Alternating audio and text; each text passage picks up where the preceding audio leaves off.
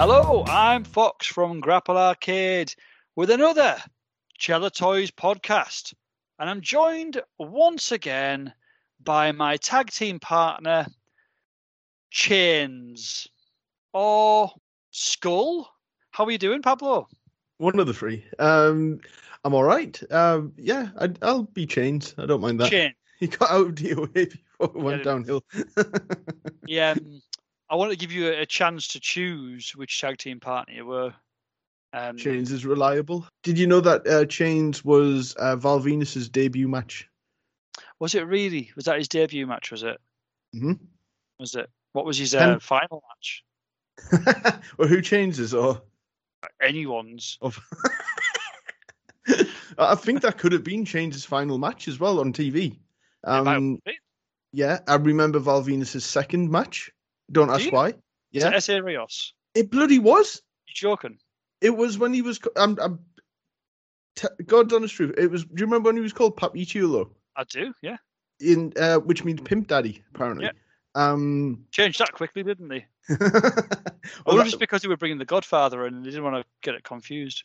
quite possibly. He had his I mean, they, look, fingernails. they look a lot the same, don't they? It would be easy to mix them up. He he had his fingernails pierced, which uh, you know, good, good for him. In during wrestling matches, yeah, especially when he faced Droz and Prince Albert. Uh, how many well, pieces did Nails have? Did he have Shouldn't any Nails? Shouldn't Nails have feuded with Greg the Hammer Valentine? You should have 100% hammer and Yeah. nail. And there should have been a three way with Hacksaw Jim Duggan. But that's really good that you've got a serious. This is not what we're talking about for the entire I, podcast. honestly, that was uh, there must have been some kind of fragment of memory there for that name to jump out of my mouth. Um, yeah, but um, but no, skull. I mean, that's again not who we're here to talk about today, because of course we're here to talk about something a bit different from the norm. Um, obviously, so far things have been normal, run of the mill. Grapple Arcade podcast episode where me and Paul just talk shit um, for 10 minutes. But unlike our previous episodes where we've deep dived into a particular character, this one's a little bit different because we had a special, lovely, wonderful, nice opportunity for our Paul here to have a little sit down and a little bit of a chat with none other than the legend, Mr. Adam Bomb Brian Clark. Woo! I counted that. I It count. Well, literally. Did you feel his wrath? Did you piss him off? um, I think I did when I I, I criticised him for re-releasing something and knocking the value off the thing that I had. He- Ah, well, well. mm, yeah. no, I think he was fine. He he was like, I don't care, mate. Like, but like like the best possible. you know, I- he's not customer uh, complaints department. You know what I mean? He's the actual head of Adam Bomb Incorporated. So, uh, He's and got a uh, hell of a lot of amazing merch kicking about these days. Like Oh, some it's of those shirts I've seen, man, they're sick. I really want to get hold. There's there's two in particular I want to get hold of, and I'm really waiting for them because, I, you know, I wish I had the opportunity to have said to him, "Look, I've ordered your designer, mate," because what we all want is basically a t-shirt version of your singlet. like, just knock out that red and yellow or green and black or what a blue and yellow, whatever, squiggly line with the radioactive warning sign in the middle of the shirt, and I'd buy that all day. I think it could happen. I think he's opening to li- open to listening to ideas as well. I mean, that's the thing. What I love talking about him because I, I never try to do like just a Wikipedia list of you know career highlights when questioning and stuff like that. But I love diving into outfits that people wore and Yeah. like looks. And when someone is so invested in their character that they remember every costume, they remember when they wore it. All I'm like, mate, that's that's entirely my line of questioning. Like, especially when he's into his merchandise as well. And it's Yeah. just uh, Brian Clark, Adam Bomb, um, and it helps that you know it is his, uh, which he confirms throughout uh, in the interview as well. People It has to be for any in- independent toy makers. There's always going to be the question of who has the IP, who owns what. As you've just said there, Brian confirmed throughout that he owns all the IP to pretty much everything he's doing, which is which is music to everybody's ears. That's true. Hardcore journalism on on my part. Um, Absolutely. asking the questions that need to be asked, like uh, you know, uh, why did you you know paint your tongue red? There's a question. There's a question. Did he answer it? he did answer it. He said he was like, "Come go. on." Um, Don't tell anybody. Let them listen. I'm not going to But, tell um, anyone. I mean, the thing is as well is that you'll probably pick up in this episode for anybody who listens all the way through is that there are a couple of sort of um, snippets and drops of what could be coming up in the near future. Now, this was recorded before, naturally, today, as news is breaking, of the simple fact that there is a variant announced. You know what? The, just the concept behind this makes it one of my favorite figures of all time. And I'm not just saying this because the Chella podcast and we're the hosts. Um, it, I love it when if merchandise is made of anyone, if it just makes perfect sense for the gimmick. And I've never seen anything as good as this, to be honest. Like this is brilliant. Like I you love want to tell everyone. Yeah, this is the um the variant, the highly radioactive, toxic green glow in the dark Adam Bomb Toys action figure. I'm so excited. Ah. Now, Do you obviously, if you listen to this, chances are you've seen the thumbnail and the image of the Adam Bomb. This very figure is part of the thumbnail here, so you'll get to see that. But go and check out Chella Toys on Twitter or Chella Toys on Instagram or chellatoys.net because there'll be images on there, if not now, very soon, of this figure to see what we mean because the pre-orders will be available very soon, if not already, depending on what time you're listening to this. So yeah, it's just it's just great. You've just nailed it, man. It just it makes so much sense for the character. it's just something that you know i one thing i love about Chella is that the thinking outside of the box with the names that they're able to sign and it's being creative with it and uh you know um looking at different outfits when it makes sense as well because i know that the fact that this this other Chella Toys Adam Bomb figure, you know, he's wearing his uh basically his uh, alternate gear from 1993, the green and yellow, and it's not the one that most people associate with him. But there's already a another figure out there with the original gear sort of thing, so it makes Yeah. sense. And but the extra effort that was put into it with the removable goggles, the Yeah. glow, the uh, not glow in the dark eyes, but the colored eyes to represent, you know, uh, the nuclear explosion that he somehow survived and then decided he wanted to become a wrestler because of it. Um, and they, they do think outside the box for having recognizable costumes, but also doing things like you say that suit the gimmick as well. And it's just, I, I, I can't say enough good things about it to be honest. Because like that's the thing, I don't want to talk about it too much because we go into it in the interview. Yeah. Um, and we talk about the figure at length as well. But the fact that Brian Clark is so into this relationship with Chella because you know he you know has creative input and um, that's partly you know why these great ideas happen as well. And Chella, uh, you know, they say yes so to good ideas basically. Yeah, they do absolutely, and they hugely appreciate the fan base and the ideas that get sent as well because they're open all ears to everybody.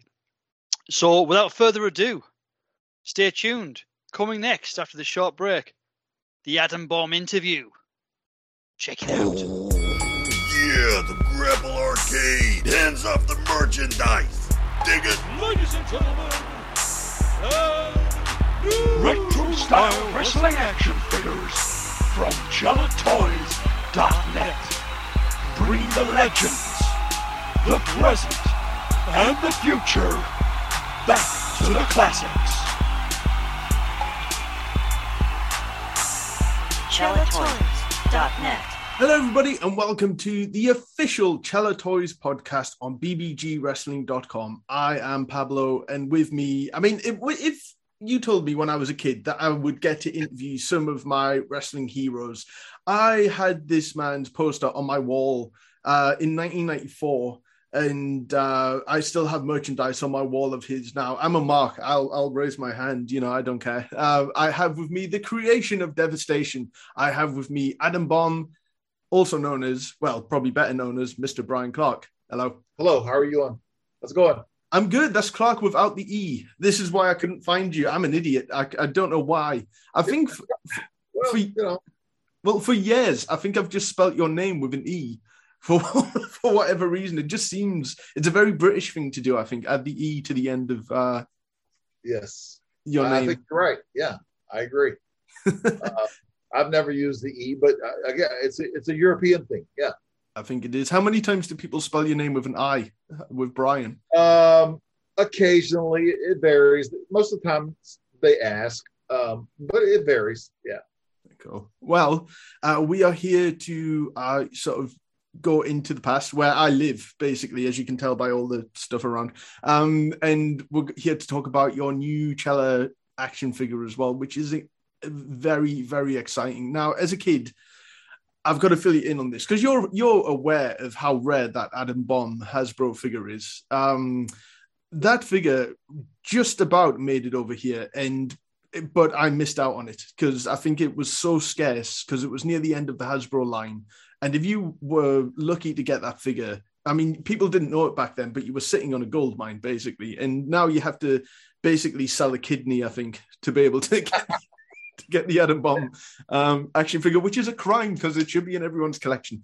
But Chella have uh, done the Lord's work. They have uh, reached out and are not only making a new Adam Bomb with removable goggles, which is just like, oh my god, I'm so excited. Um, Yeah. Also, in your alternate attire from 19, which was debuted in 1993, the sort of lime green, yellow. That was from the uh, 93 Survivor Series at the Boston Garden. Yeah. Um, and you were in the match with, uh, I mean, your opponents were Razor, One Two Three Kid, Jannetty, and as a surprise replacement, it was Randy Savage. Now, Mr. Right. Perfect was meant to be in that match, and I believe this was during the whole, you know, his back injury, the Lloyds of London policy, and everything. And how close to the match did you know that Mr. Perfect wasn't going to be there? Um, if I think back on it, maybe uh, maybe a week, maybe less. I, I'm just not. I'm, I cannot remember. Um, but I, I, I think it was sort of a last minute kind of a decision. Yeah. Wow. It, it did you feel let down? I mean, don't get me wrong. Replacing Perfect with Randy Savage, two all-time greats. It's a win-win situation. But did you feel that it was, you know, because people will have bought the pay-per-view potentially to see Mister Perfect? Was the kind of uh, some acrimony, I guess, and some disappointment that someone had pulled out of the match? No, I, I don't. I don't think they even would think twice about it. Um, I've got. I'd, I'd gotten to work with Randy and with Curt. Uh, you know, Curt later on in WCW, and then of course Randy in both places. But yeah, there was no. I mean, there was no letdown. I mean, Randy was. I mean, it was just a great. You know, who better than Randy to take that spot? I mean, because he, he couldn't appear. So yeah, I mean, it was there was no letdown at all. No. And in the Boston Garden as well, that's where Randy Savage won the Intercontinental title from Tito. So he's a legend in the Boston Garden. Um, That's a very unique arena as well, with all the uh, the hockey uh, flags Oh, hanging off the bo- right. top and everything. So, I mean, were there certain arenas like that where you could just uh, obviously Madison Square Garden? Like, were there any others that really felt unique and different when you went into them? uh, uh, and I'm not just saying this because this is a UK show, but just about everywhere in the UK, we just had during that time frame, we ran Europe all the time. I I, I told somebody the other day I I worked ten shows in one year, ten loops in Europe, and I loved it. Um, I was in the military and I was stationed in Belgium, so I was very familiar with with Europe, uh, and, it was just I absolutely loved it. Uh, but there were a few places in the states. Um, one of one of the few that I like, I like the Pittsburgh. Uh, I like the, their place, um, uh, Chicago United Center. But also, I also like the Anaheim Pond uh, out in L.A. Yeah. That was always, uh, and, and even San Jose had just really good fans. It just, it, it- you know, every city is a little different. there's certain arenas that always look great on TV, and and and back then the arenas looked different inside. Every arena looks the same now, which I think is a, is a shame, and especially the way they're set up as well. They're almost set up to look the same. But I always thought the Anaheim Pond looked great on TV, in particular. Um, I, I, I enjoyed working there. Yes. um, Yeah. You speak of the European tours. I mean, the, the things. I mean, this was from a European program. Um, I got, I got that one. have you got that? So, okay, let's let's play. Let's see what you've got. So you must have faced one two three kid on this on this tour. I'm guessing because it's the opposite page. It's possible. Yeah. Um, Uh, we interchanged all the time. Sometimes uh, nightly, I would work casket matches with Taker. I would work with Randy. I would work uh, with Bret. I, it, it just it was always somebody different. It seemed like, but some tour, some tours you'd actually work the same guy. It, it each it varied each each time. so yeah, this one. Have you seen this one? Uh, I'm sure I've got it somewhere, but yeah, I kept all my programs. So yeah, Did uh, did Bob stiff you at all? uh, maybe I stiffed him. I, I work, I work, I work pretty stiff too. So it, it uh, you know, it doesn't bother me. uh, and and somewhere where you wrestled more than once in Japan. Uh, this is from the uh, the shows that you did for Tenryu. Got Um, that too. Yes. yeah, this is a rare one. This is a rare one, but with the Undertaker really? pose. Yeah, huh? Um, I didn't know that. do you remember? Do you know this jobber? I do not, but I think I got his face pretty torn apart there. But yeah, I, I, I had that. Yes, absolutely. Did you like doing that with the underneath talent, just stretching their mouth like that? not, not really. Uh, you know, I mean, I was, I was, you know, like I said, I was a little, I was a snug worker, at, you know, and uh, that's just, um, they knew that going in. I wasn't going to hurt them yeah. on purpose, uh, and hopefully they didn't screw up anything, you know, because we, we've all been there in that point of our career, learning and trying to get better and better. Uh, but television's not the place to go and and uh, you know, there's you need to work your, work your way up through those minor leagues before you get on television, and I I learned that firsthand. So yeah. And um, one thing that always intrigued me with the Adam Bomb character when you first came in, because you you worked immediately with uh, Tom Fleming, the great Tom Fleming, who uh, sent me some prints and some other things as well, and I got to interview him largely about you and all of your uh, attires and everything. Um, so Right. that he was working for the company at the time. So did you you and him just hit it off immediately? I'm guessing because you're still working together now. Uh, yes, we did. Uh, we had lost lost touch um, at least twenty years.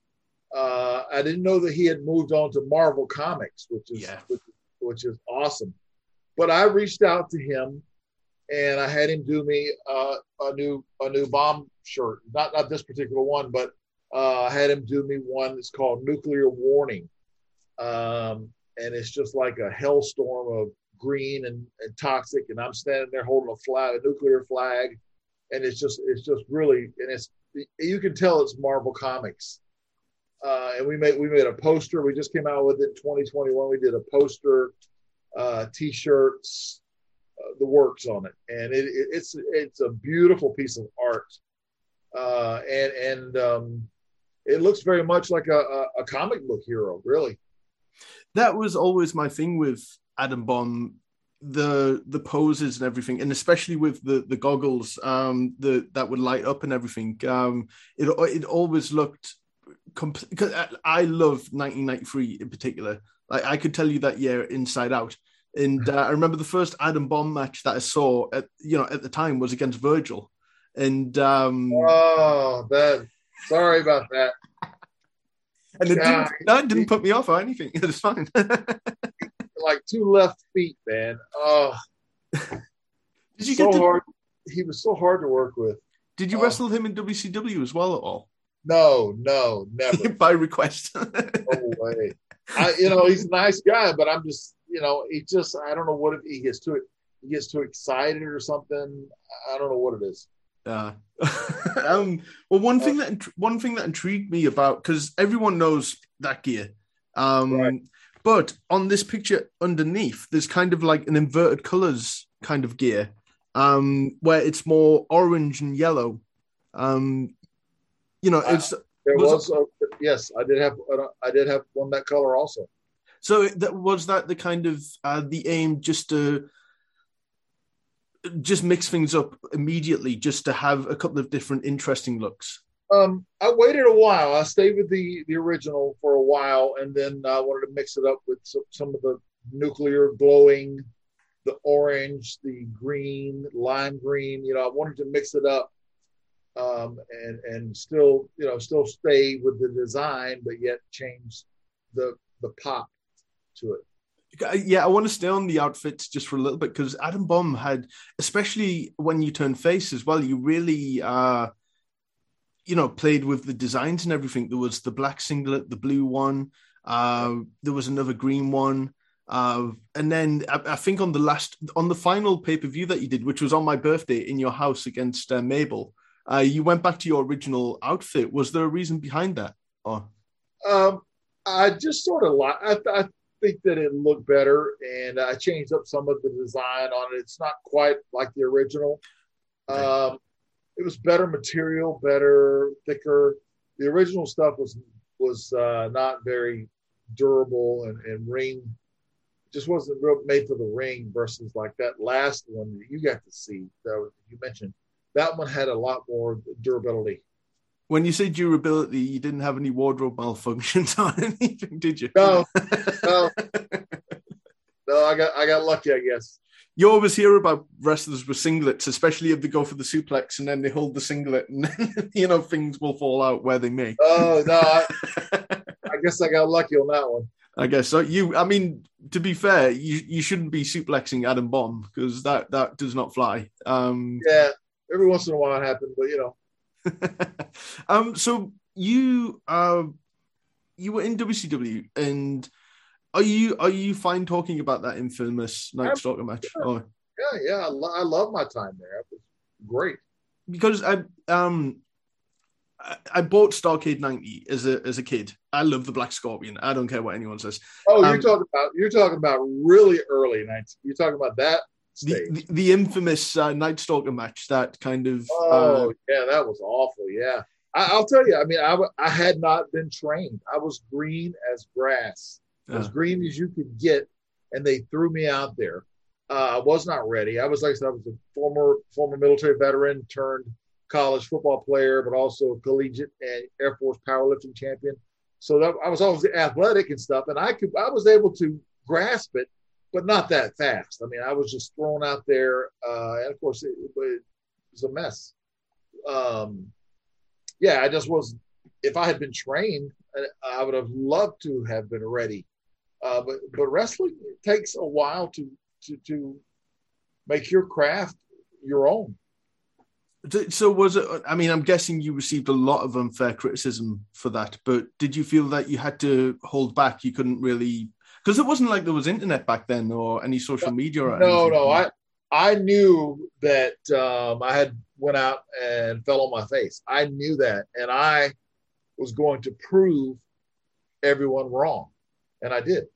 Um, I kept working, and, and, I purposely kept the name Night Stalker. I could have changed the name and said, "Okay," and go hide under a rock and said it's a horrible match. And, well, I didn't. I said I'm going to keep the Night Stalker name, and I'm going to prove to people that I can work and I can get picked up by a company and I can get a push, which I ended up getting into Smoky Mountain Wrestling, getting a push, being the television champion of Smoky Mountain Wrestling, having Kevin Sullivan my, my, as my manager, all as the Night Stalker. So, um, yeah, I really had that was in my mindset. It's like, I'm not changing this. I'm going to prove to the people that rightly so uh, buried it, which it should have been. Yeah. Uh, but again, I didn't ask, "Hey, put me on, put me on TV right now." I, that was not my choice. Yeah, that, that's the thing. It is something that people don't realize that you know, uh, if you felt that you weren't ready, you wouldn't be out there. But I guess if you're under a contract, you kind of have to to a point. Well, I, I really wasn't. I really wasn't under a contract. That was it. Right. Was, yeah, I was just uh, a, a hire for the day.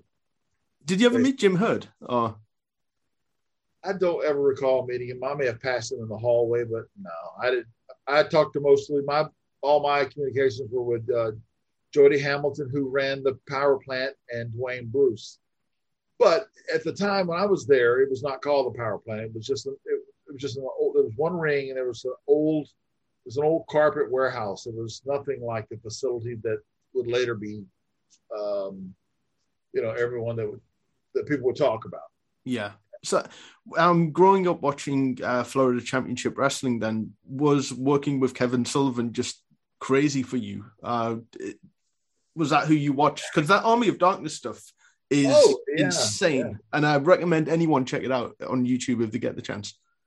Yes, it was it was amazing, um, and even as amazing, if not maybe more so, was that the way I got into Smoky Mountain was that I got to work uh, an outlaw show, is what we call them, or a, a smaller independent, and I worked with Mr. Wonderful Paul Orndorff, and he's the one who put me over to Jim Cornette, and Jim Cornette says, "Okay, bring him up," and they hired me.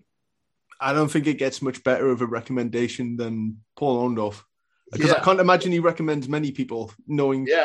and I had worked him that weekend, and he was going he was going back up there, and next thing you know, he put in, he put in a word for me. I didn't you know, I didn't ask him to or anything, but he did it. He, he said, "Hey, I got this guy. You know, I know this guy," and uh, that's how it happened. So did Cornette really uh, help with your promos? Like, had you done much before Well, then? I had not done a whole lot prior to a lot of yelling, screaming, the old the old style. Yeah, yeah, exactly. uh, now it's just it- it's so much easier to you know just put all these podcasts and stuff. I don't even think about it. I just do it. Uh, yeah, but, back then, uh, yeah, but Jim was very very helpful. Very uh, never let me forget a prop or, or what I was doing or what the topic. And he was very hands on as far as all the energy stuff, which I I loved it. I really uh, and, and I appreciate what he did for me. Yeah, absolutely. Uh, nice. Uh, before we get into uh, you know Adam Bomb uh, fully, uh, how much partying did you do with Herb Abrams? None. okay, that's don't- good. I, Yeah. I'll tell you, I really did not. Uh, I only did a couple of shows for her. People think I worked for him for a while. I only did a couple of TV tapings, and they were in the Carolina area. I don't even know. I don't even remember meeting him. Um, and Paul also got me on, on on those two couple of shots. And it was they were just TV tapings, and that was it. So I do not remember. Uh, I'm sure I, maybe I did meet him and say hello, and that was about it. Yeah. So, uh, in terms of your training, then, because I, I mean, please correct me if I'm wrong, because I mean, I would imagine that you know the former power plant and Cornette would train you as a big man, but also you could fly. Uh, so, Well, yeah, did they know see, I- that, or was that something that you learned uh, going on? Right. that's something they learned about me going forward. I, because I was still training at, at the old carpet warehouse, and I and I, you know, I was doing drop kicks and off the top, slingshot elbows, tilt a whirl, you name it. I was doing it. And I wanted to do it. I don't. I wanted to separate myself from being. I didn't want to be a big guy, six six plus two ninety, and have two moves. I hated that. I absolutely hated it. Uh, oh, I can give you a big boot or an elbow, or you know what? Come on, be. And I, I was athletic enough to do it, so I want. I wanted to prove, um, you know, that I could do it, and of course, within the psychology of a match.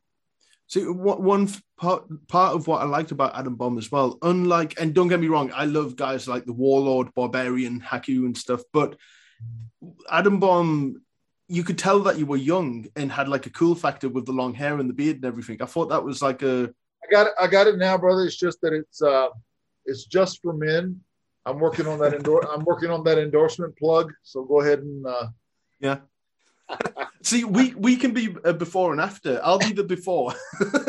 well, see, you, you don't need it yet. You're too young. I'm too young. Yeah, no, but I- I meant I- in terms of the a- size and everything. I'll just be like like that, and then it'll cut to you, and then take the Okay. ICO take the ICO Pro, and then you know you'll end I up like like Adam Bomb. I still work out every day, brother. Um, I was uh, at SummerSlam two weeks ago with Booker T, and he, you know, he uses like the same thing. And I said, "That's it, man." I said, "We are going to get a gig with just for men, with both of our beards being colored." You know, so that's our next move. did you uh did you ever take any ICO Pro? Were you given any? Oh, Oh yeah, it was garbage, man. I, I remember my my my cabinets were filled with, and I was what a, you know, he's that was so stupid. I I because I'm a collector, as you yeah, as you can tell, I have an. Or I had an ICO Pro gym bag at one point. Um, it's amazing how much people want this shit. you know, um, you know, the the clothing probably was not that bad, but just the products, um, yeah, not, they just were not with uh, the nutrition wise, I don't think it was there.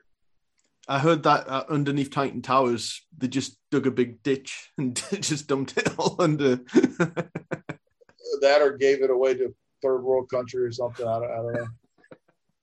Telling you though, if a if a if a box of Ico Pro showed up on eBay, everyone would kill for it. Um, yeah, I know who would probably win it as well. Um, so did you and um, uh, Johnny Polo, uh, Scotty, did you go back to WCW or uh, pre WWF, or did you meet him for the first time? No, no, I, I don't ever recall meeting. I don't ever recall meeting him until um, until uh, they paired us up, and um, we get along fine. And, and I just I never felt that his he went with the character. Um, I just you know I think he was better off doing his thing, and he, would later on develop develop what he wanted to develop. Yeah. But I just didn't, I didn't feel like a like a, a spoiled rich kid would be able to own a monster from Three Mile Island. You know, it just it didn't, didn't feel like it felt right. It it didn't seem like I mean, if there were, I completely missed them, but it, it didn't feel like there were any vignettes. It was just one week Adam Bomb, and then you know you see the the the nuclear explosion, and then you come out. But there hmm. weren't any vignettes for you coming in, was there? It just kind of came out of nowhere. It did. It, came out of nowhere. Uh, that's that's been the time when they were on uh, going through a steroid trial, so there was a huge budget cutting, slashing in every department. I'm surprised they even had had a, a lighted stage for us to walk through. It was bad, man. Um, It and bad. the, the thing is, I mean, I, we- we don't have to go into this, but I mean, by what I've heard from everyone, because of the trial and everything, everyone was clean. But those who were naturally big, such as yourself, Yeah. you know, why wouldn't you get pushed? You know, uh, or Kevin Nash or Lex Luger, etc. Um, was I mean, I'm guessing Vince saw you for the first time and just the, the dollar signs flashed out of his eyes, sort of thing. Uh, it's it's possible. Um, you know that there was a lot of. There's always there were guys that had been there a lot longer than I had been there, like with Bret, uh, Shawn, uh, Randy. So there were there was a there was a lot of still a lot of big talent, and then of course Yoko came in and got over immediately. Um, and then they would bring back Earthquake on occasion. They would bring back different names. So it was sort of a rotating wheel of talent, you know. Was it? I mean, even though Adam Bomb was insanely cool, and the there were a lot of gimmicks around at that time, did you feel that it would be an uphill struggle to get to the middle slash top of the card with a, a really, you know, comic book sort of gimmick sort of thing? Not, you know, Not really. I mean, it's like I, I started off at the top of the card. Like I said, I was in casket matches all over the world, not just U.S. on Coliseum videos. I Bret Hart, Randy Savage. Uh, my very first match, which people will say was at in Worcester or it was on a on a Saturday show or whatever. I actually flew to a house show to work Taker and uh, Randy on my very first foot inside a WWF ring, which a lot of people don't know that, but that's that's the truth. so uh, with those matches, did I'm, I'm guessing you wouldn't have lost clean early on. Um, I cannot remember. I honestly, I think we worked a DQ or something. I'm almost positive that with it. It was like you know, it was a three way.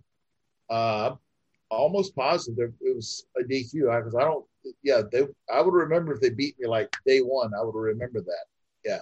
Yeah, it, it almost feels like I mean the first time I saw you lose clean was at WrestleMania 10, and that's almost a year into uh your run at that point. I'm you know, you were kind of you were booked very strong. Um yeah, they have this. Uh, there's like a PW something that tells your entire history, supposedly. And my winning percentage was like 76% or something. I, I don't know. That's pretty good. I mean, you know, absolutely. considering, uh, you know, all the house shows, and you got to change things up, and this guy goes over and back and forth. But it's all, you know, it's all work, of course. But yeah, Did, did you feel that um it was too early or was there disappointment that you weren't a part of SummerSlam that year in 93? Um, well, it seemed like I had just gotten there and I was getting steam, and I, they had, you know, they planned six months ahead of time or even a year on certain things. But they were they had made up their mind of SummerSlam and the card, and you know, and I was getting there. I don't think I debuted until I, I don't know when I debuted, but it was I want to say May, around about May. yeah, yeah. So think about it. So sometime in May, then you get June, July, two months to get me completely over to get me into a pay per view. So Mhm. yeah, that you know that's why I probably waited till till Survivor Series. Well, and and Johnny Polo, I mean, around July when the Quebecers came in, he was managing you, you and the Quebecers. Uh, was there just a feeling that it just wasn't working with Adam Bomb and Johnny Polo, and that's why they switched over to Harvey? And were you involved in that process? Because it, it seemed like a really yeah, quick switch. yeah, I was yeah, I, I was involved in the process. Like I said, I just didn't feel like it it, it was working with the comedy and me being so serious. Uh, he would come out in like a dressing gown and flippers, and you know, and Yeah. you're trying to look really tough, and you know, yeah. And so with that, and then uh, even with Harvey, Harvey was not the right answer by any means either. Um, they could either let me go by myself or, uh, you know, I, I've heard other names mentioned that may have worked. It's just it's just hard to say. Harvey was a heat magnet, though. Um, Yeah, yeah, but still, I just don't know if he went with the with with, with my character. I agree. I- think everyone he managed seemed kind of odd for him to manage, except a guy like Big Bully Busick, who was kind of the the New York, you know, uh, little bowler hat. That worked with Harvey Wippleman. That sort of, you know, uh, Right. Yeah. small. He's a, he wants to be a gangster, but he's too small, so he'll get the bigger guy to kind of do the work for him, sort of thing. So what I remember as well after SummerSlam, Giant Gonzalez uh, turned face, and it felt like there was going to be something between you and him um, and that never happened. Thank you, thank you. It didn't happen. I remember it was kind of weird. You had a match, and then I remember him. No, no, oh, we never had a match. Ever. no, no, no, no. You were you were having a match, and then he came out, and he wasn't he wearing. walked out. He that was, wearing like his street clothes, which looked really weird for him because we're used to seeing the the uh, the furry Yeah. bodysuit. yeah, yeah. no, that was just a one-time deal, and then I think he was gone after that. I don't, I don't think he had very good health. I, I don't know for sure, but I, you know, I, I'm glad, I'm thankful that that didn't happen. yeah, Yeah, um, it, would, it would just be hard. It would be a hard match to to pull off. Really, yeah. I, d- I don't think Undertaker has uh, still forgiven Vince for booking him against uh, Giant Gonzalez at WrestleMania. That's always still kind of joked about now. Um, So with uh, with Harvey, you kind of the Adam Bomb feud doesn't happen. So uh, sorry, the Giant Gonzalez thing doesn't happen. Uh, so it's a little while before you go into the the Earthquake match at WrestleMania 10, which was originally supposed to be Earthquake against Ludwig Borga. Um, was that another just last minute thing? Because Borga got injured and then I think just disappeared for a while. Um, um, well, I it was going to happen for a little while now. How long I don't know. And and when Ludwig left the the the, the booking part of it, I don't know.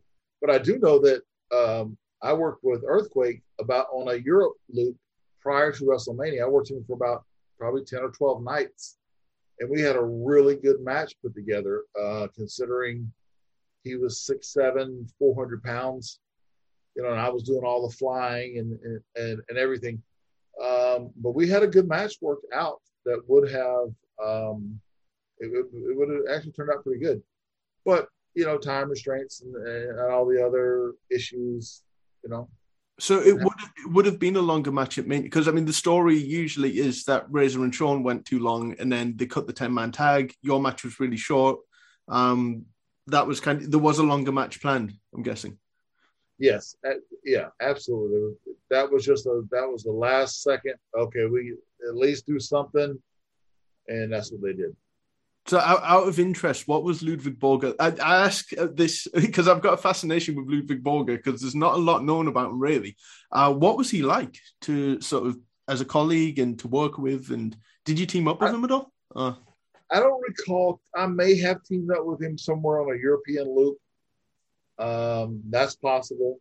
Um, I just remember him being uh, a badass, honestly. Yeah. For, for what I, but you know, a guy that you wouldn't want to mess with if you, you know, unless you had to. Um, again, I, again, that's you know that's just from my what I could. He was he was very to to himself a lot. Um, I think he'd been in Japan for a while prior to coming to work for Vince. Mhm. Um, but yeah, he seemed like he was a pretty uh, legit, um, tough guy. So uh, uh, on that sort of uh, asking about someone, uh, and I think I met you the same day that I met Howard Finkel because you were in the UK together for WrestleSlam. This is uh, just over ten years ago now, and I've got my picture with you. Um, Wow. You've got much shorter hair, and you've got a really, Oh, really cool leather jacket going on. Um, oh yeah, yeah. So I mean, was that the first time you? Oh well, you you probably saw the Fink in 01, I'm guessing. Um, Uh, real probably real briefly. Yeah. Mhm. But uh, it was that always like a sort of uh, that is a really cool connection that you've got that WrestleMania 10 moment. Um, and it does, whether it's meant to or not, it really adds some sort of comic relief because there's a lot of seriousness on that show. And I love that as a segment. But, uh, you know, and Harvey really shines as well. So, like, did, did you like sort of reminisce about that when you met back up in the UK? Um, he probably liked it and remembered it a little more because that was his little spotlight. So yeah, he probably he probably remembered uh, a lot more about it than I did. but you know, that's okay. Well, that's the thing. His in ring angles, there weren't as many for him as there have been for you.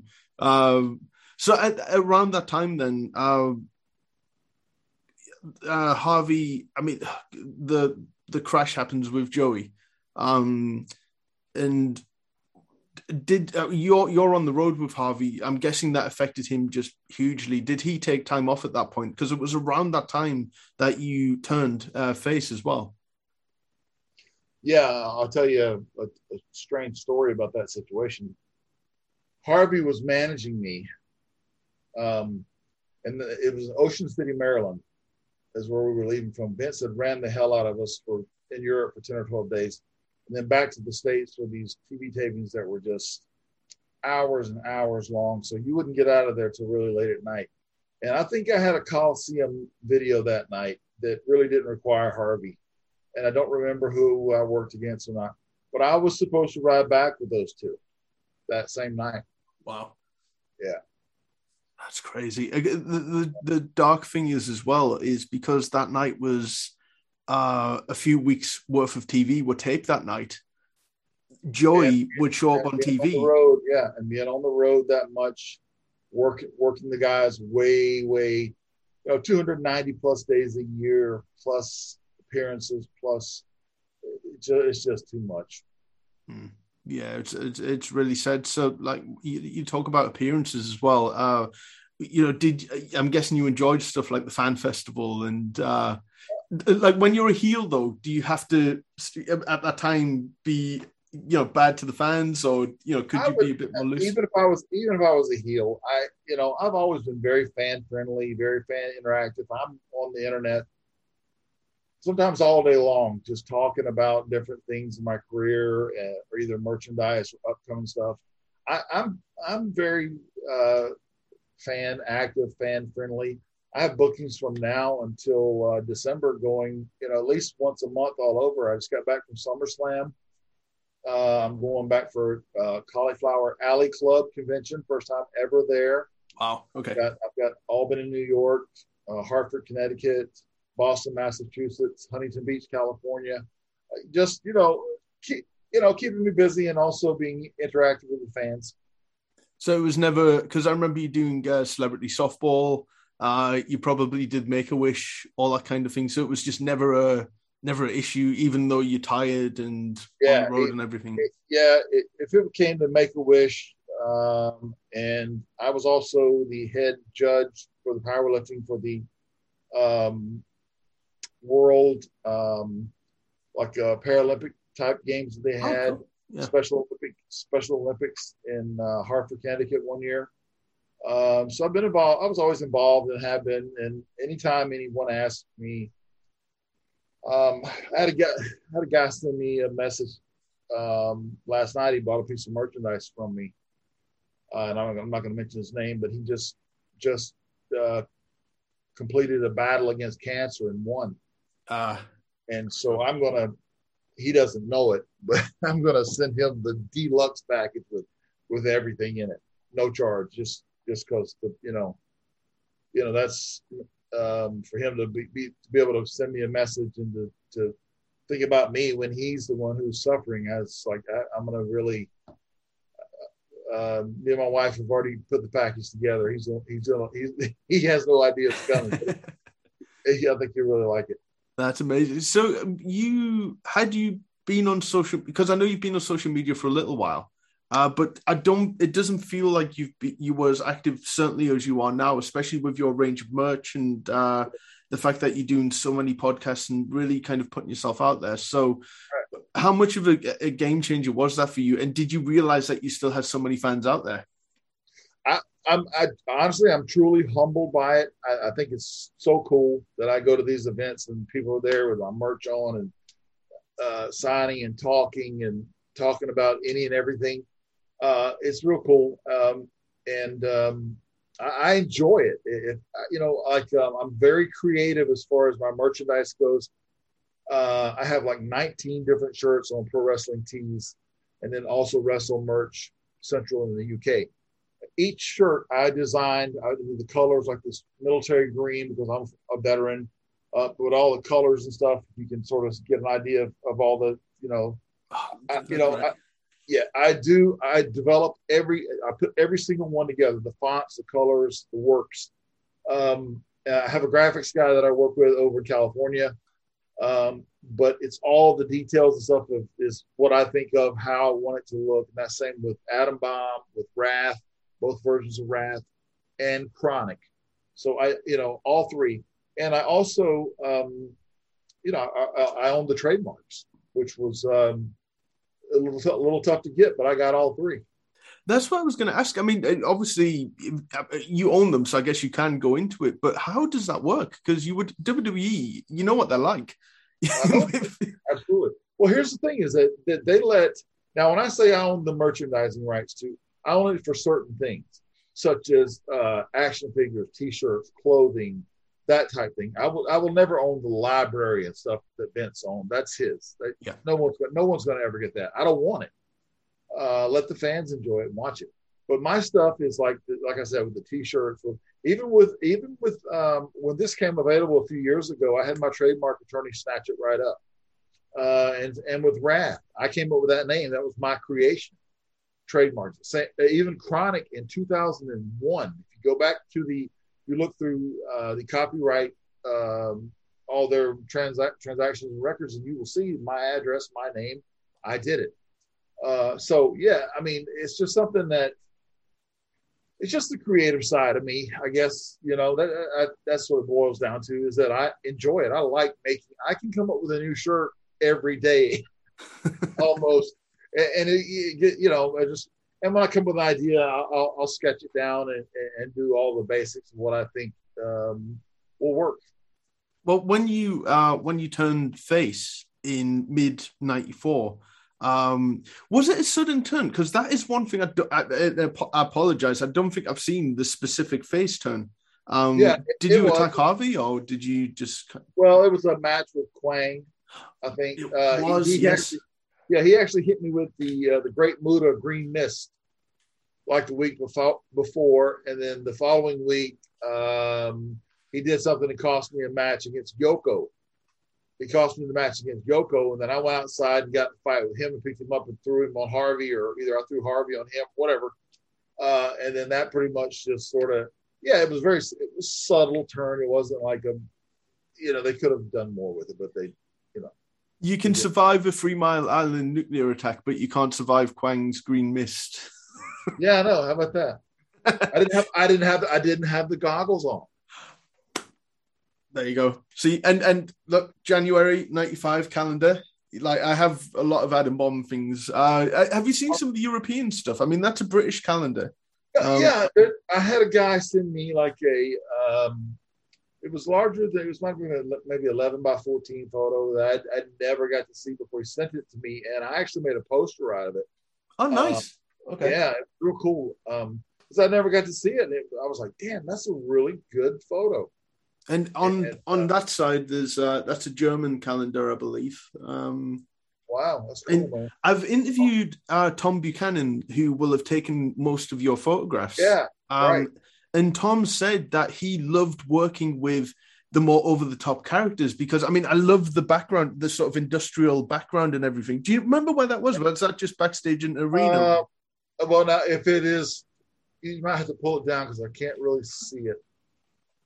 Um, See if I can get this off. if There it's, go. um, let's see. there's a wall Yeah. there. Yes, it was. It was downstairs, like in the the boiler room or something. Yes. That's cool. I, I always like that's one thing missing from a lot of the photographs now. They always um either uh, Photoshop in the same background or uh you know they they don't accentuate the wrestler's gimmick uh you know with the photograph. But Adam Bomb always had uh something extra. You know, and I actually did a photo shoot. I think it was when I was on the cover of that magazine, that very photo. We did a photo shoot in, out in Las Vegas at the uh, secure nuclear zone, uh, and I was I, I actually got had to get a pass and everything, even though I was a former veteran. But I still had to get a, a current pass to go in there, and they had some old empty bomb shells and stuff that I would I would pick up and take photos with. It turned out to be a damn good um, article and photo, and I think Vince Russo was the writer. He was writing for the magazine. The one thing about Vince, uh, even at that time, I remember he showed up on an episode of Mania or Superstars or something, and this was 1994, and kayfabe was everything, and he was the first person to acknowledge that Owen Hart was the Blue Blazer on, uh, you know, with the magazine. So even back then, he was kind of uh, pushing the boundaries. So when you were doing stuff with the magazine, was that that's a whole other creative side? Did you feel that they were also trying to help? Make the character you know make the character's aura basically and try and really push the character a little more I, th- I think so. Yes. Uh, the the article that Vince Russo did on me, I thought a great one. He even told me because he said he got it on his all on his wall in his office. I said, well, I do too, because I do. I'm looking at it right here. But um, yeah, I mean, he did a great job. He was, you know, like I said, I, I enjoyed working with him. I know that photo shoot very well it's like you're wearing sort of your civilian clothes Yes, exactly. Black and black pants and a tank top, basically. it's very sort of gloomy like you know you wouldn't want to live there Oh, yeah no.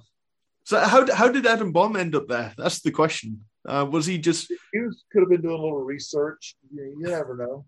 I mean, um so um moving a little forward because when you turn face now I'm, I'm just showing off now but i have um i have these original adam bomb in the packet i can't take them out the only reason i'm going to take these out is to hopefully get them signed by you one day and then i'm going to frame okay. them What did you pay? Just curiosity. What did you pay for those? i i was given them for free Wow, right those those are so hard to find. Yeah, um, this is why, uh, like, sending them in the mail, I would be devastated if they got lost. We're gonna have to figure something out because I want to get these to you to sign them if you don't mind, so I can put them in a put them in a frame because I want an Adam Bomb uh, thing. But something that you have for sale now, this is an original, but you can't tell that the new ones aren't originals. It's insane. How did that I happen? made, I made I made sure. I'm like I'm very detail oriented. Like I told you with my t-shirts, all my merchandise. I have the goggles now. This is so cool. Yeah, and they're all every everything is to the max, including the footballs. And a matter of fact, the footballs I did a, a series one of one through one hundred. That's cool. See, that's everyone is is a limited edition. See, uh, this I've really got. To, I feel awful that I haven't. Uh, I need to get on your store. We're gonna pimp the store heavily here. Um, see, the thing is, though, as a collector, and you know this, now that you've made replicas that are exactly the same, this isn't worth as much now. well, I and I sign every single one. I I, I true. sign it any way they want it, and they get and they get a free either one or two free eight by tens of me actually throwing the ball. That's good value for money. Did you ever injure anyone? These are light. If, These- if I if I issue, I can throw those things up to the third drafters, man. They could they will fly. Uh, so we, Uh, we At the Yeah. time, were you um involved in because you had a t- you had a new T-shirt, you had a cap. I mean, those again, try and find those anywhere now. Those are crazy. This is why we're so thankful that there's new Adam Bomb merchandise out there because you can't find the old stuff. More, there's more coming. I've got some really cool stuff that you guys have not even got to see. That you, not. I'm not talking figures. I'm talking just Adam Bomb merch. That Yeah. Something that will tie in perfectly with your man cave or, or, or your collection. Those that, that kind of thing. That's Uh, exciting. That's yeah. exciting. So you were involved in even back then in And yes, I'll tell, I'll tell. I'll tell you another quick story. They didn't have merchandise for me, and um, I took it upon myself to find a graphics artist person. I lived in Atlanta, and I found a graphics artist person. I came up with all the all my designs of what what I should do, and I had them put them in a catalog for me, about five, six, seven pages worth of stuff. Had a meeting with Vince, knocked on his door, took him into him, and he popped. Loved him. He said, You'll have merchandise in seven days. Seven days. I'm, I'm sure you appreciate the initiative. Um, No one had no one had ever done that. Yeah. And if it looked and if it looked like crap, he would have said, uh, okay, talk, uh, let me think about it. He didn't he didn't even think twice. He was just like he couldn't believe it, you know, because they were so colorful. I had them on, on black shirts. You know, back then everything was a white shirt. Well, I had them on a big, massive nuclear explosion with me in the middle of it on a black shirt. So yeah, Tom, uh, when I interviewed him, I mean, uh, this is only slightly breaking kayfabe and shattering some illusions, but you mentioned your original shades, uh, the goggles. Yes. Um, that the, the frames were too light, so he went to the merch stand and bought. A, he got a pair of Bret Hart shades and cut the pink out and put them in. oh The- those yeah the plastic ones. Yes, yeah, I, knew, I knew that. I knew that. See, I'm not- creativity though. He's a very creative Yeah. man. Yeah. Uh, see, the thing is, is that I don't. I'm sure Bret didn't like that. I mean, I wouldn't like it if it was me. You know what I mean? Because Bret's sunglasses are his sunglasses. My Yeah. goggles are my goggles. Yeah, I, I didn't. I wasn't a big fan of those, just because I thought that it was taken away from Bret's, uh, which really probably didn't take much at all. You know, because he was such a merchandise machine. He, he really was. Yeah, I'm surrounded by some uh, Bret stuff as well. So the, the goggles though that are released, I mean, they look like exact replicas. Um, Yes. Did you or did Tom or yourself have the originals to hand so that you can make the replicas? Um, now, are you talking about what they are? They're basically welding goggles, is what they are. Uh, and then and then the welding goggles on the exterior you put on a a maroon rose colored sort of rose faded tint and that's the same exact tint that we put on those goggles where the class of the past meets the greatness of the present. Nick Aldis and Chella Toys are back with figure collections. Wait a minute, that's us. Chella Toys and Figure Collections are offering this exclusive Nick Aldis Megastars of Wrestling figure limited to just 100 pieces. This is the first exclusive for figure collections and the first throwback style figure with a little bit of color, if you know what I mean buy the Nick Aldis limited to 100 pieces today at shop.figurecollections.com. You can also pre-order the rest of the Chella Toys Wrestling Megastars line at shop.figurecollections.com. Adam Bomb is so cool looking that there's just a demand for Adam Bomb branded stuff because it just it never dates. It always looks amazing. And Yeah.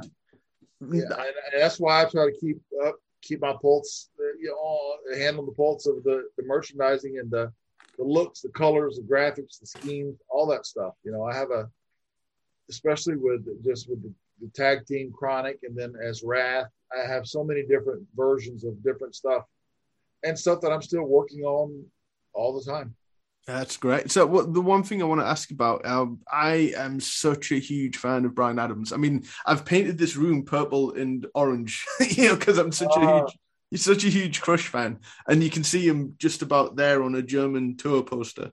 Um, you, I don't know if you saw it, but I, what, I think it was the Yokozuna documentary that was just put up on the network. You know that little back and forth that you and Brian have before the Royal Rumble, where you're in the locker room and you're arguing with each other. there's a little outtake of that. Did you see that? It has been posted on Twitter. Yes, I did see it. That that must blow your mind when that kind of footage just shows up after what 30 years. Like, Um, yeah, I remember doing it. Um, yeah, we became so close. Once we became tag team partners, man, the absolute best guy. I could have never asked for any uh, uh, another uh, another partner that was any better than that guy. I mean, I, I got lucky, man. He was just uh, the best friend, the best partner, the best travel guy, the guy that go to the gym with you, all around, man, just the best.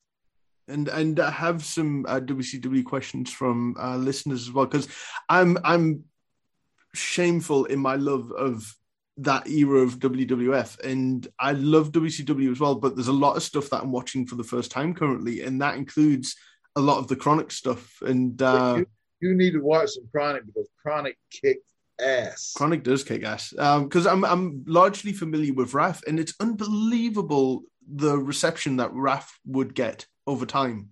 Um, it just Meltdown. That's why. yeah, huh? it just felt like it should have.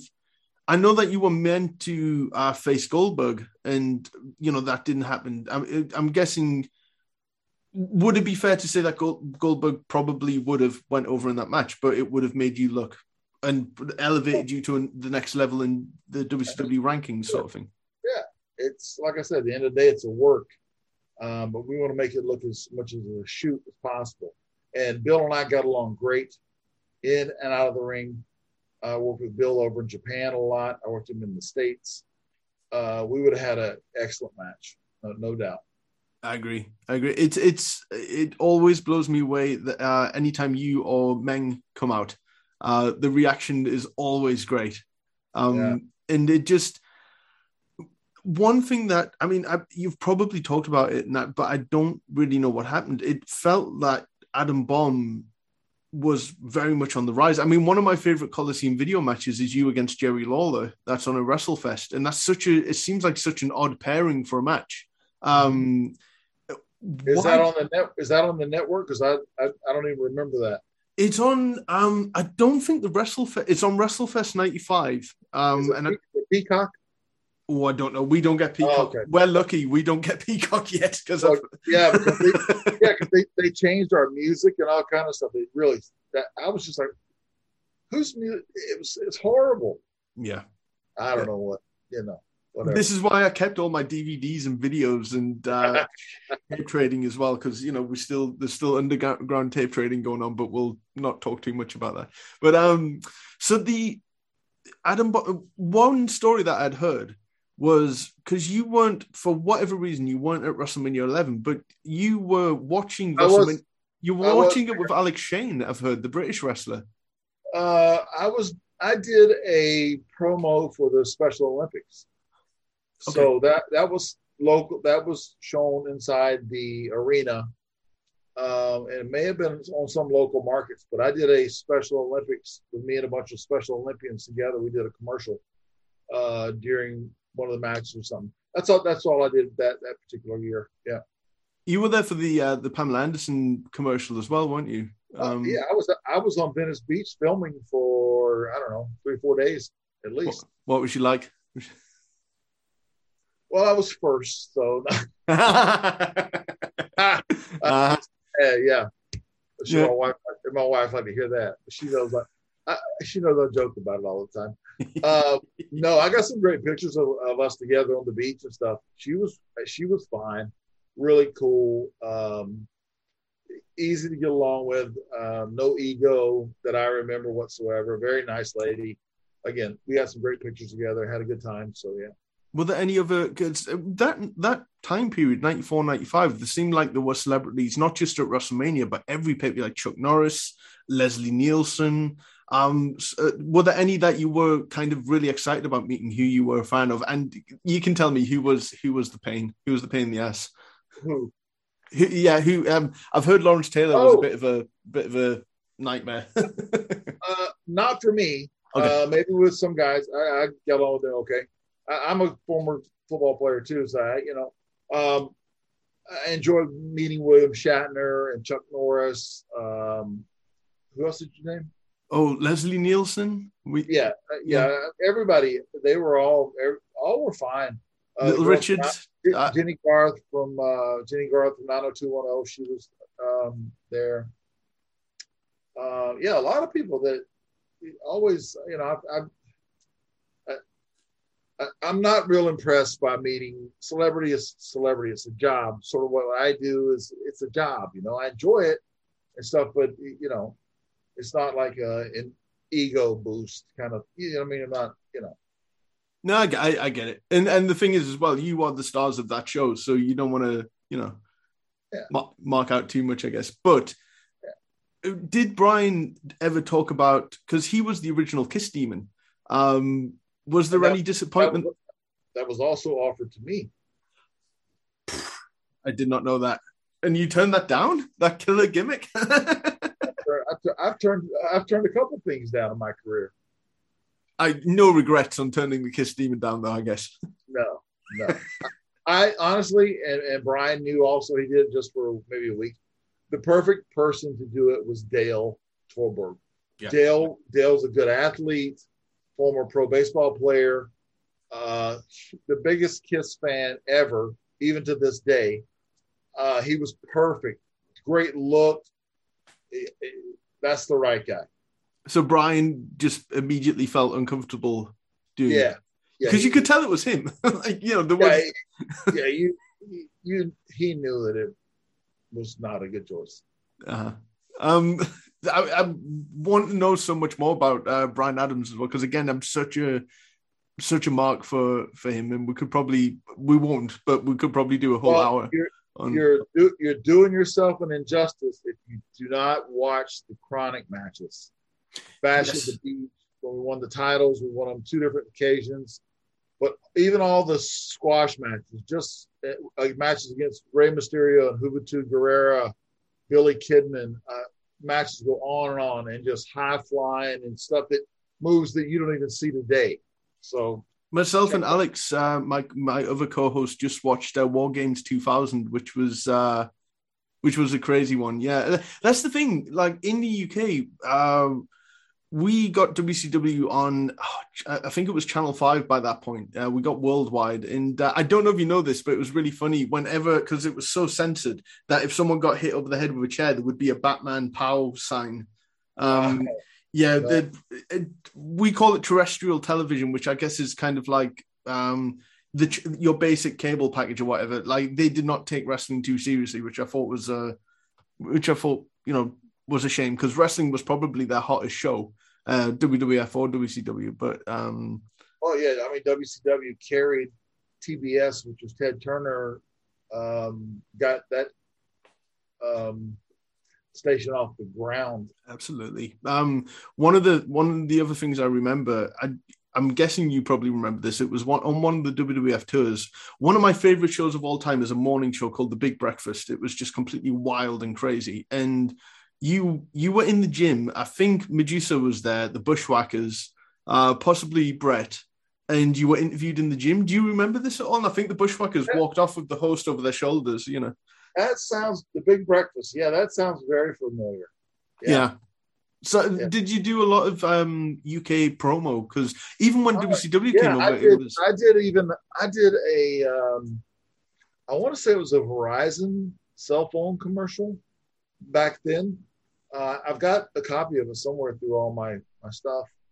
Um, I did all kind of stuff. Like on the Philippines, I would do commercials and, and, and local stuff, and go visit um, uh, children's homes and, and just a little bit of everything. Yeah. What we need is because I'm guessing you've got some gems in your archive. We need the Bryan Clark YouTube channel. I think. But the YouTube channel. I think so. I've, I've, I'm sure you've got some real hidden gems. Oh, I, Um, I do. I, I like I said, I kept. Um, I was very good about keeping every tour that I went on, and I, I had posters from arenas and stuff, and so I, I, I kept a lot of stuff. Just uh, you know, just like I had the All Japan titles. They're Yeah. replicas, but I had the All Japan. I had the WCW titles. Um, you know, stuff that I won. I'm not I'm not a belt collector.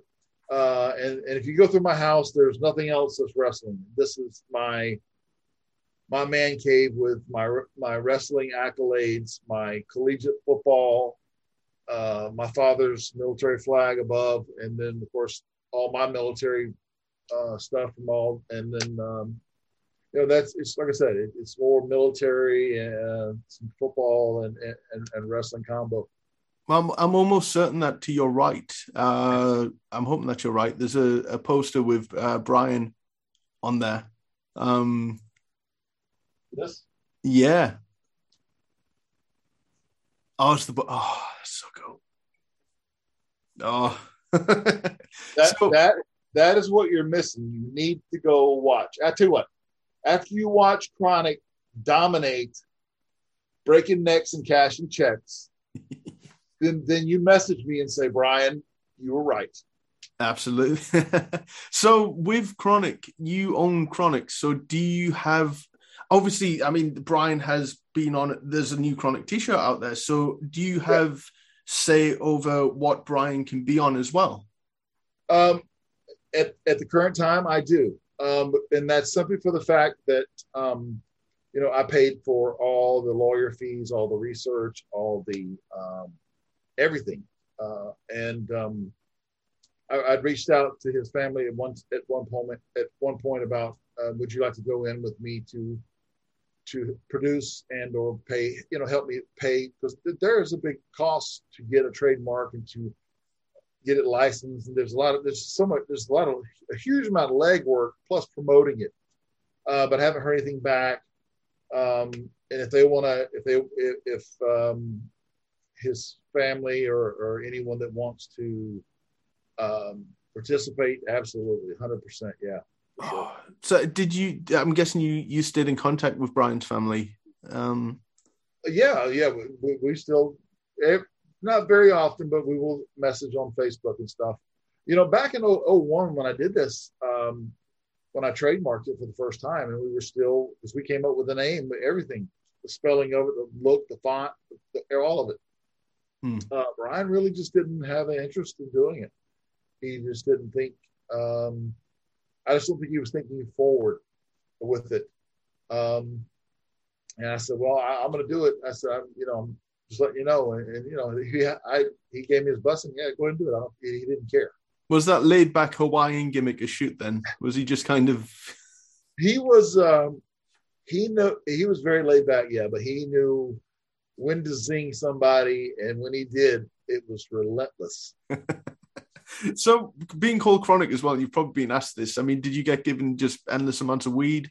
Um, did That, that's that's the thing. Neither one of us were smokers. It's a gimmick. We- yeah, but we- still, if, if a if a marketing But- company or you know, like, Absolutely. But and now we weed is I, I live in Arizona, so you can go to the corner store buy weed if you want it. I just I don't smoke, so you know it's not my thing. But my point being is that it also had chronic beatings, chronic everything. You know, it, had that dual meaning of chronic, hey, 420, high time. So we tied into all that. We didn't we weren't afraid to go and use that name and, and the gimmick and stuff. But we were not we were not smokers. To sorry if I disappointed anybody. it just I don't like I don't like smoke. I don't like. I was thinking maybe that's why your eyes were, you know, uh, green from, you know. You know, now you're going back to Adam Bomb. Chronic did not, Chronic did not have green eyes. See, I would like to think the fact that you've got glasses on now, you've maintained in the I, I'll tell you, kayfabe. I, yeah. I, the only reason I have glasses on now, I had two. I, had recently. I've had two eye surgeries. Um, this healing up pretty good, but at times too much screen time on the computer will uh, ir- ir- make my eyes really irritate. This particular one, and it'll even water a little bit. So yeah, I sort of. It's not a kayfabe thing. Oh, he's not. It's like I said. It is a couple of eye surgeries that I've had, and they they look pretty good. You know, it's just that a matter of the, the whole screen. That that's the only reason. Were the were the uh, contacts uncomfortable to wrestle in? Actually, yeah, because like for example, these are prescription lens, just like the contacts were prescription lens. Oh wow, okay. Yeah. Yeah. So I'm not just like looking through a cloud of smoke. I can see everything with these. Uh-huh. Uh, how did you keep your tongue red? Was that kind of like a Oh few? come on! that was easy. The What's- George Animal Steel gimmick, just with red instead of uh, green. Yeah, but what what was it? I don't know. I'm guessing uh, too many gobstoppers or something like that. Yeah. Kool Aid. okay. um, so I've have a few questions from uh, from listeners. This is the first time I'm reading a couple of these, but I swear it's nothing inflammatory and it's nothing we need. We don't need our lawyers on the phone for any of these uh, questions. Um, so obvious question uh, from Bradders85 at HWO Bradders. Um, will you be coming back to the UK at any point? If I've got I've got my passport, I am ready. So all they got to do is make the call, agree on an agreement, and I would absolutely love to. you have too much merch, cool merchandise, and you're not in the UK enough. And people, there is a demand. Hey man, it, it's it's not on my behalf. I you, they said the word, man. I'm there. So if they got a connection, that that somebody wants to bring me in, I'll be more than happy. I, I love the UK. That- that's great to hear. And he says, as a side note, uh, can you make it known to him that uh, your Twitter interaction with followers is well appreciated and fantastic to see? Uh, one of many shine, shining lights over the past year or so with everything going in, on in the world. Um, I think that's really Thank- cool. Yeah, tell him thank you very much. And uh, I'm still getting my feet wet on Twitter. I'm at at real Ryan B R Y A N Clark on Twitter. No, Uh, I'd love for you guys to come on, and uh, I'll try to chat it up with just about everybody if I can. That's really cool. Um, Colossus at Colossus Nick. Um, if you could be in a four pack of figures with three other people, uh, who would it be and why? I guess it doesn't have to be wrestlers. You could be in a four pack with, you know, Chuck Norris and Jesus and Oh, I would. It would be me, Crush. So we would be we'd be either Chronic or it'd be either Adam Bomb and Crush. The other two, I would probably put in um, probably uh, Randy Savage and um, Stan Hansen. nice. That's a that's a sharp left turn. Uh, did you get to you went to WCW together when he was um when he was US champion? So I'm guessing Stan, you had yeah you had a, in 1990 you had no interaction. Oh. No, yeah, very little. Like I said, I was there for a cup of coffee, bring me in one match, fall on my face, get him out of here. But I just wasn't ready. Now, Yeah. now I'll tell you a significant role that Stan played in in uh, what I consider the pinnacle of my career was winning the All Japan titles in Osaka, in an arena that was sold out to the rafters. There were sixty thousand. I, I can't remember how many people were there, but we won those titles. Stan Hansen was on a tour and he presented me and Brian with the All Japan titles. Streamers rolling down. I mean, place went crazy. It was just un. It doesn't get any better than that. No, abs- absolutely not. Um, so, uh, Nick, um, uh, we, because we talk about your Hasbro figures, so I'm guessing it's always special for you when you see an action figure because there was going to be a Bendham figure of you, which I'm sure you've probably talked about, and it ended up being unreleased. Do you have it? Do you have it in a drawer? Come on, we want to see it. I'm not saying anything. oh, okay, all right, okay. Is this a legal thing? Yeah, okay. Uh, not not in not in a bad way. Oh, okay. Um, and and um, because you do sign stuff uh, that you sell on your store. Um, he's asking, uh, do I you? sign everything. However they want it, I will sign it any way they want it. That's cool. Footballs, goggles, uh, all the eight, all the new 2021 eight by tens that I've put together, uh, including the Tom Fleming, which was the Marvel Comics. Yeah, anything, however they want it, they just give me the direction, and I'll, I'll take care of it. Yeah. That's that's very cool. Did you ever see? Um, I'm guessing you probably got it. The Coliseum video stamp of yourself as a cartoon. Uh, I don't know. It doesn't ring a bell. I have a lot of those. I'm going to send you one over. Um, oh, cool. Yeah. I will do. I will do that. I'll show you a picture of it soon. Uh, I'll grab it off. I've got the set on the wall, and I've got tons of them. So I'll send. I'll send you Oh. over some. Um, Okay. From uh, at Patriot underscore Dan underscore C. Um, the green card Hasbro figure of Adam Bomb is one of the most sought after of the line. Uh, did you have an input on the figure? And most of all, do you own one? I'm guessing you own one, or I many. own, I, I own more than one. I have I have quite a few. Um, I didn't really have any input on it. No. Um, if I did, they would have got it right because they didn't get it right. Chella, Chella got it right. Yes. Chella has the gloves. The original does not have the gloves. Chella has removable goggles, and Chella has the glowing eyes. So Chella, That's one thing I didn't know. you Okay. take the goggles off, the eyes glow, man. Chella nailed it. That's awesome. And and such a great pose. That's like the big man gorilla press pose, as it should be. Yeah. Um, he also asks uh, if you could have if you could have a manager who you didn't have in your career, who would it be? Oh man. Not that he would have actually fit with me, but Bobby Heenan, of course, I absolutely love Bobby. Um trying to think of someone that would fit. Luna, Luna, and Adam Bomb. I think would kind of. No, no, no, no. I, it's got to be a someone who has a history of being a complete badass throughout their career, and then that, that you know, I don't know, maybe a Paul Orndorff, maybe maybe Kevin Sullivan, maybe Kevin Sullivan would be cool. you know, I yeah, yeah, I'm thinking more along those lines. I interviewed Kevin Sullivan, and all he wanted to talk about was the history of British wrestling. I don't think I got to ask him like a single uh, question because he's so knowledgeable.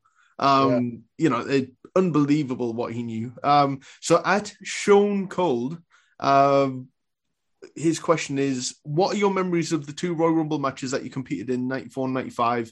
Um, what is it like during a Rumble match, waiting around to enter late in both Rumbles? Because you were like number thirty and number twenty nine in those uh, in those Rumbles. Um, yeah, I mean, it's just like sort of, as far as what is it like waiting. It's like being at a regular arena show, waiting for your turn. If you're semi-main event or main event, you know, it, it's nothing different really. Uh, and then uh, I don't really remember a whole lot about rumbles. You know, they just had their their had that it was scripted and how they wanted. Okay, you go out, you, you're out, you're out. It's down to you three now, then you two. You know, just just like that. Really, not not a whole lot to it, really. W- was it crazy having Dick Murdoch there in '95? Oh man, and, and I got a story about that too, man. yeah. I'll be here talking all night, so No, it's okay. Well, I, I don't want to keep you all night, so um, I, I I had heard all the legendary stories of Dick Murdoch, and he'd been in the locker room for a couple of days. So we end up at the the, pay per view was at the Sun Dome in Tampa, Mhm. and we were all at the bar of the hotel, and I got to sit down and drink it up with Dick Murdoch, man. Just, I mean, it was I was just like, I don't care if this place closes, but I'm sitting down with this man and having some beer. It was great. Oh, that's amazing. Absolutely. He had I had a blast, man. He's so funny. And they, they, they kind of brought him on as an agent as well, but it didn't last too long because I don't think he fit the corporate uh, mold. Yeah, he was one of those guys that closed bars down. You know, I, I loved being around him. It was it was I will never forget that. one, one of my favorite teams of all time is Adonis and Murdoch. Um, that's sort of 83, 84 um, stuff. Like they, when they're on screen, especially with Vince, they're just ribbing Vince all the way through it. They do not care. like just, you know. Uh, He's one of those old Texas guys. He did not care. Yeah, absolutely. Um, and my uh, podcast uh, co-host, uh, who's introducing me to a lot of the 2000 uh, stuff, he's such a huge fan of Chronic. Um, Smart man. Alex, um, well, if, for me, if you could say hello to Alex and Mason, uh, that would be great. Mason's his son. Alex and Mason, hello. This is Bryan Clark, and I'm glad you're digging that chronic, bro, because we are undefeated steamroller. That's awesome. Uh, yeah, Mason's. Uh, oh God, he's he's younger than ten, and he's watching 2000 WCW, so he's being exposed to a lot of uh, crazy things at a young age. Um, so he asks, um, "Were you always going to be a part of the Glacier versus Mortis feud? Um, like when you when you find out, how did it? How did you come to be involved? Um, well, after uh, I left uh, WWF on my own decision, I left, and I had about six months left of my contract, and so I went over to the UK, and I worked for a company called Hammerlock. I know it. Yeah. Okay. So I worked that time for Hammerlock until my contract uh, was finished up, and I could go and sign. And I'd already made a connection with Eric Bischoff. I already had a good working relationship with him. and I immediately signed a three-year contract and was to be part of the Blood Runs Cold. Yes, that was part of the. That's what I was going to do initially. Yes. So, what was uh, what was Glacier like to work with? Um, easy, easy. Good guy, professional. Uh, one of the nicest guys in the business. Uh, very easy. Ernest Miller, same thing. Um, he was green, and we, you know, we were training him and getting him because he was coming from a, a shoot uh, world champion kickboxer, so we had to teach him a lot of stuff. But he caught on and, and did real well. Had a good career, and did, of course, the wrestler movie and, and a lot of other things. Um, and then um, Chris Kanyon, my partner, uh, Chris, great worker, innovator. Yeah, just had a lot of demons. Had a lot of demons, but um, great innovator. Um, good to work with, but man, I, I, couldn't travel with him. I couldn't travel with him and uh, Vandenberg. I was the lone wolf because I couldn't. They were always going at it, and I didn't need the stress. Road's hard enough, you know what I mean? Yeah. And so, yeah. I can I can I just say as well because the loving the era of wrestling that I love, and and you know what it's like. You, so many of your colleagues sadly aren't here anymore, but very few particularly affected me like the Chris Kanyon one. That was so sad. Um, and yeah, hugely, hugely missed, and someone that I wish I could have got a chance to meet. Um, what's that old saying about sometimes if you meet your heroes, you'll be disappointed, or if you know. Oh, really? I, and, I, and I and I don't I don't I don't know how Chris would be in today's world. He would probably be very happy, but during that time, he was very unhappy. Um, you would think him him doing all the stuff he was doing and uh, in the business that he loved, he would be more happy. But he was just a very unhappy person, and I think that all contributed to his, you know his downfall. Hmm. Unfortunately, I mean, I, you know, we got we got along probably ninety five percent of the time, if if not more. I, I don't you know just, but again, um, I just knew that when it was time to travel, that I, I would be better suited to be by myself and not. I just, I, you, like I said, the road's hard enough. You don't need stress. Yeah, no, I, I can understand that. Um, well, Alex also asks as a as a last question, uh, how did Chronic come to end up facing Goldberg and Muta in Japan? Uh, it just seemed like a strange pairing. Well, uh, they were. Um, oh, that well, you know, they mixed things up over there um, just like when we won the titles from Kea and uh, the Great Muta uh, in Osaka. But but they would change those tours up. Sometimes in Japan, you know, you'll go, you'll have a tag, and then of course they'll keep. If you're a tag tag like me and Brian, well, they'd keep us together, but they would interchange Bill and, and Muta, and then um, Jim Steele and, and Bart Gunn, uh, just different. Steve Williams, Doctor Death. Yeah. Uh, they would there would be like a six man tag one night, uh, so it always varied. You know, they always try to keep uh, keep fans guessing. That's cool, uh, and and such a big talent roster as well, especially when you're dealing with WCW. There's just endless possibilities of uh, of names that you could work with. I mean, that's the thing. Also, watching you know the Thunders and the Nitros is just they'd bring in say Leilani Kai out of nowhere, and I'd be like, oh wow, okay, cool. And then you get to see her in different situations. Like you know, I always like things that are I would never expect it to have happened. Like that's why I love that Jerry Lawler Adam Bomb match. It's just a it's it's kind of a clash. And I don't know what you thought of that match, but it's just kind of something unique. What, like, what was it on? What did you say? What was it's the... WrestleFest '95. Um, okay, all right. I'll see if I can remember that. Yeah, um, it, and it was one of those uh, one of those Coliseum video things. So before we wrap yeah. up and uh, talk Chella, um, okay. the and I know you've been asked about this, uh, but I'm just so fascinated by it. Uh, the WrestleMania, the arcade game, the fact that you were meant to be on there, um, that just coincided with you leaving, I guess. So it was just. Yeah, I think so. I think, um, you know, he figured if I was not there, why have him in the game? That's, that's my guess. Mm-hmm. But it wouldn't have mattered anyway because, like I said, he was spending all of his money keeping, keeping himself out of prison. And he wasn't paying the guys anything.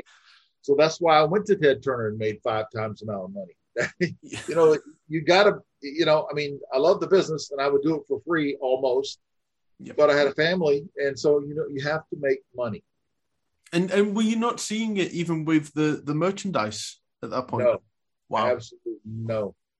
So whatever was coming in was going out the door to Jerry McDevitt or whoever his attorneys were.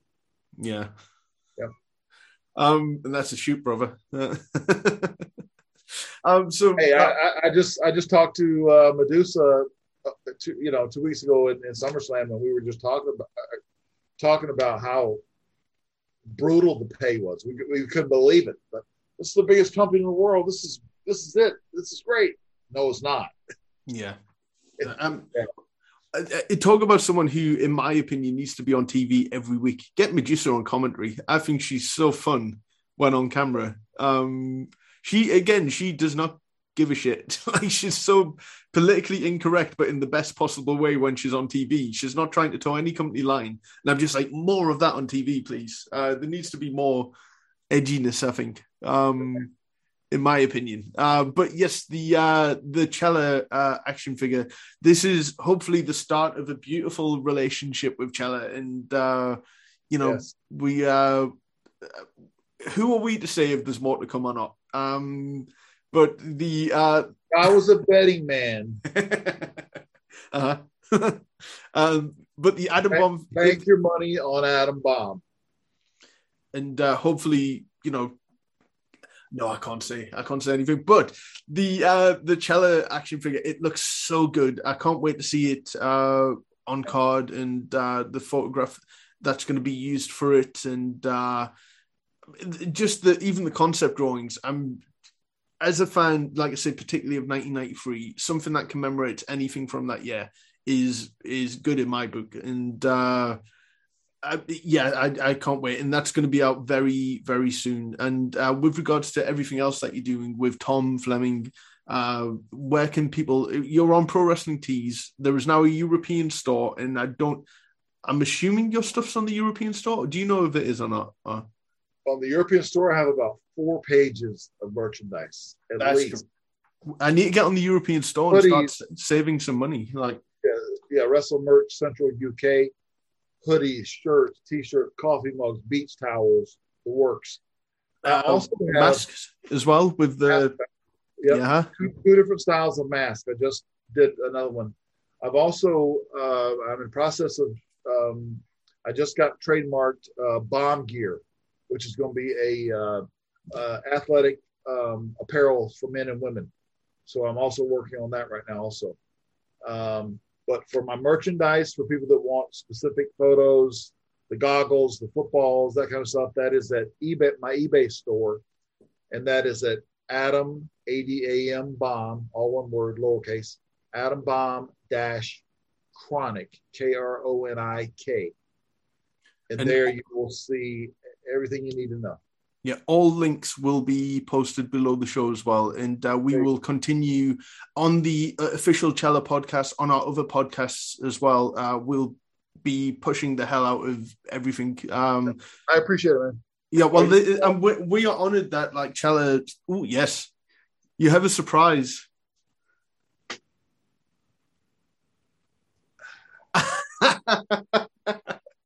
yes, I, I love it. Yeah.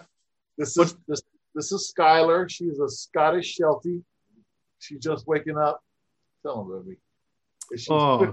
she's 15 months old, and she's she's getting over, bro. She's done UK, Puerto Rico, Australia. See the yawn. she she is my this is my COVID baby. She's beautiful. Oh, she is. Did Uh, you you got her during lockdown or? Oh yeah, absolutely. Yeah, we we've had to fly to Dallas, Texas to get her, and she is she's a, she's so loving, man. Look at her waking up. she's been laying at my feet sleeping the whole time. I'm telling you, there, there's your merch seller. Just get her on every Hey, photo. listen, yeah, I'm like, this is a shoot. I just did a show um, two days ago, and it is a uh, it's a UK it's it's a it's a UK. She has nine thousand nine hundred hits in just like no time. Her the clip the clip is her of her. Mhm. The clip is of her, just like you know. You can tell it's me in the background, but it she's getting herself over. I know what She's getting doing. herself over. Yeah, that's Yeah. entirely it. It's not working. Yeah, I know what's going on. Oh, she's beautiful. Oh, now Yeah. if you come if you come to the UK, we've got to find a way to get her over as well. Oh man, yeah. Well, she'll be, she'll be, she'll be, you know, she'll probably have her own, own limo, her own jet. by then. oh But well, yeah, Brian. Um, you know, because I've, I've uh, probably we've probably went the hour Broadway and probably a little bit more as well, and everyone's waiting to get the last uh, Sure. last bus home and stuff like that. Uh, yeah, yeah. did, did, did you like wrestling last? Because you miss room service and all that kind of thing, or Oh, um, yeah, that was tough. You, the way me and Brian would do it, uh, what's go go back, go to your Kronik uh, Kronik uh, research there.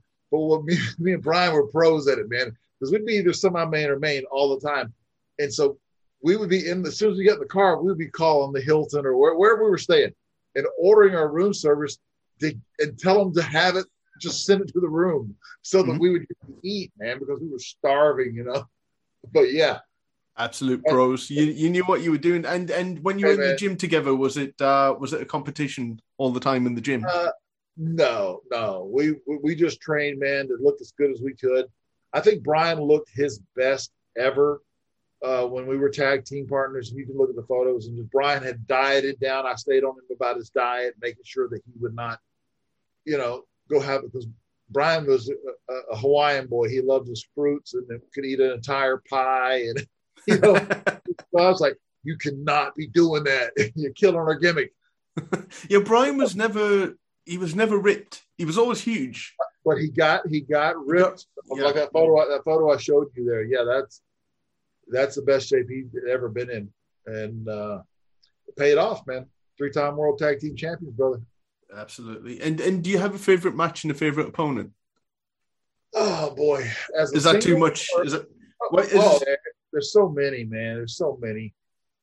Uh, as a single, I really enjoyed, and it was just a, it was a battle. We had battled so many times before to, to beat Meng at Halloween Havoc in '98. Yeah. when I got him in that meltdown. And the biggest thing about that was that everybody in the back didn't think I could do it. All the boys, all the boys was like, "You're not gonna, be, you're not gonna get him in the meltdown," because he was 320, maybe 330. I don't know exactly, but I did it and so that was uh you know a receipt there. Um and then of course the all japan titles with with brian. I could have like i said could not have asked for a better person of a partner friend uh, and then to have stan hansen present us the straps man. You know just off the top of my head. But there's so many more. Yeah plenty a lot a lot more. There's so many fascinating facets to your career that there's something for everyone with the merchandise as well. That you know, um, I'm I'm just so excited that there's so much Adam Bomb stuff out there now. I know Alex in particular is really excited that there's Kronik stuff out there. Um, the fact that you potentially can release more Brian Adams stuff in whatever way that is. I mean, that is everything. well it, it will be uh, when i said that it will be Kronik stuff it won't be brian adams that's Yeah. his family and his that's his own persona Yeah. but as a team yeah that that is trademarked by me yeah you know what? Anything that reminds the fans and gets him in the spotlight again is Sure. is and he deserves it, man. Like I said, a wonderful man.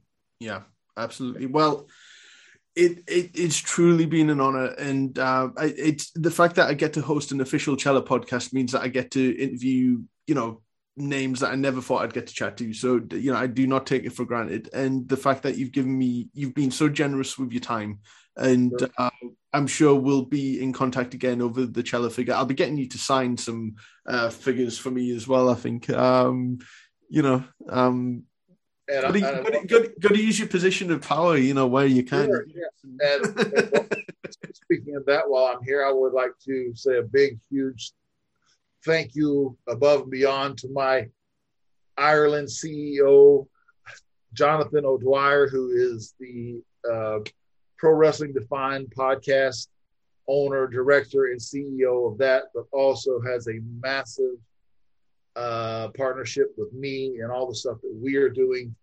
And uh, he's a great guy, and uh, I'm blessed to have him as uh, not just a friend, but as uh, a co-worker in, in all of this. That's really cool. And I, I know for a fact myself and Mark to help promote the figure will do a show on your career as well. So it will be fully well researched. All Kronik matches will be watched. Um, and yeah, I'm, I'm looking forward to getting into that. So I want to thank everyone for tuning in to this very special episode of the official Chella Toys podcast. There is Hanging and banging, brother. hanging about. I I don't look. I don't look quite as good. Um, Hey, I, and I'm an old guy. Come on. You're not old. It's that nuclear. Uh, exp- it keeps you looking young. That you is know. true. Yeah, Yeah. that is that's helping me. It's a good Right. exfoliator. You know. Yeah, exactly. Yeah, there you go. So yes, thank you again for tuning in, and please check out the archives on bbgwrestling.com. Tons of names that you will have heard of that we've been lucky enough to contact, and uh, do check out Chella Toys. Buy, buy, buy, buy everything. Buy, buy it all. Mortgage your house and buy everything. um, and uh, yes, we will see you all next time. Thanks for having me.